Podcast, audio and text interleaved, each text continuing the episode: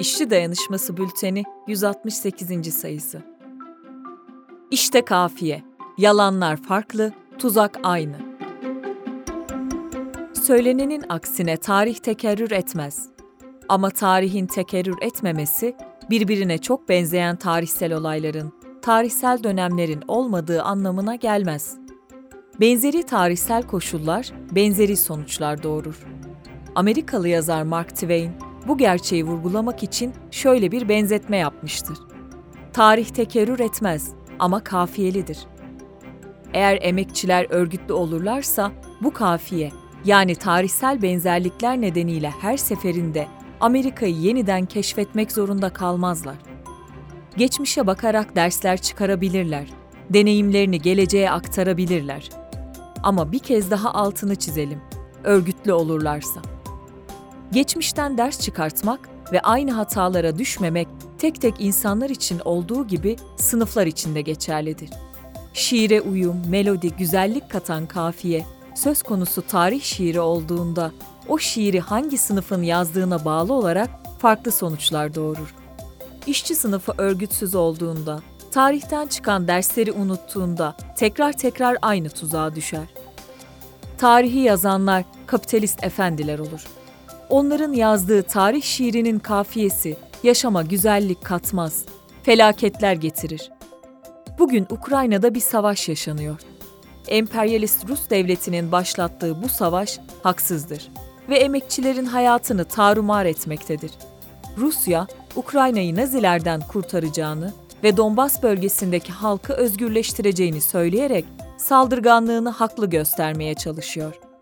Savaşı kışkırtan ABD ve NATO ise dünyanın işçi ve emekçilerine suçlunun Putin olduğunu söylüyor. Putin'i şeytanlaştırarak ABD ve batılı emperyalist güçlerin günahlarının üzerini kapatmaya çalışıyor. Ama sadece bununla kalmıyor. Rusya halkıyla, kültürüyle, tarihiyle ilgili ne varsa aşağılayıp karalıyor. Barış isteyen yoksul Rus işçilerle açgözlü Rus egemenleri aynı kefeye koyup onlardan nefret etmemizi istiyor. Bu da asıl amacın savaşı durdurmak olmadığını gösteriyor. ABD savaşı kızıştırmaya, rakiplerini ezmeye, Rusya ile olan kavgasında emekçileri kendi tarafına çekmeye çalışıyor. Tarihin ortaya koyduğu dersler bize bu gerçeği açık seçik gösteriyor. 1990'da Irak Kuveyt'i işgal etti. O yıllarda çok büyük bir coğrafyaya hükmeden Sovyetler Birliği dağılma sürecindeydi. ABD, İran başlattığı savaşı bölgeye müdahale etme fırsatı ve bahanesi haline getirdi. Halkını ve müttefiklerini savaşa ikna etmek için yalan makinesinin düğmesine bastı. ABD Kongresi'nde kürsüye çıkarılan 15 yaşındaki Nayirah adlı kız çocuğu, annesiyle beraber yaz tatili için Kuveyt'teyken savaş patlak verdiğini, ablasının ve 5 günlük bebeğinin savaştan kaçarken kum çölünde mahsur kaldığını anlatıyordu. Kuveyt'te kalıp ülkesi için mücadele etmeyi, bir hastanede gönüllü hasta bakıcılık yapmayı seçtiğini söyleyen Nayira, Iraklı askerlerin silahlarıyla hastaneye geldiğini gördüm. Bebekleri küvözlerden çıkardılar, küvözleri aldılar ve bebekleri soğuk beton üzerinde bırakarak ölüme terk ettiler diye anlatıyordu.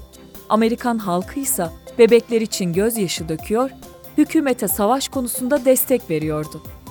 ABD ve müttefikleri bu vahşeti durdurmak, cani Saddam'a dersini vermek bahanesiyle haftalar içinde Irak'ı yerle bir ettiler. Bu savaşta on binlerce masum insan, binlerce bebek öldü.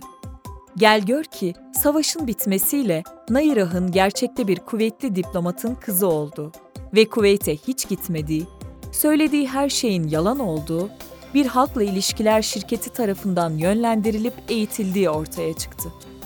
Ama artık gerçeklerin önemi yoktu. Amerikan halkı bir yalanla ikna edilmiş ve on binlerce kişinin ölmesine seyirci kalmıştı. 12 yıl sonra Şubat 2003'te Amerika bu defa tüm dünyaya İran kitle imha silahlarına sahip olduğunu, katliamlar yapacağını kanıtlayan ses kayıtları dinletiyordu. Amerikalı emekçilerin pek çoğu bu gerekçeyle başlatılan savaşa destek veriyordu. Ama savaş bittiğinde bunun da yalan olduğu ortaya çıktı. Sürecin sonunda cani Saddam Hüseyin asıldı. Ama cani ve yalancı ABD'li egemenler güçlerine güç kattılar. Söyledikleri yalanlar, öldürdükleri masum Iraklılar, yakıp yıktıkları ülke için hesap vermediler. İşçi sınıfı olarak kapitalist egemenlerin bizi benzer yalanlarla aynı tuzağa çekmelerini önlemenin tek yolu, tarihe, yaşama, gelişmelere kendi sınıfımızın penceresinden bakmaktır. Kapitalist efendilerin birinin veya ötekinin tarafında değil, kendi sınıfımızın saflarında birleşmektir. Tarih bilinciyle donanmak için sınıf örgütlerimize sahip çıkmaktır.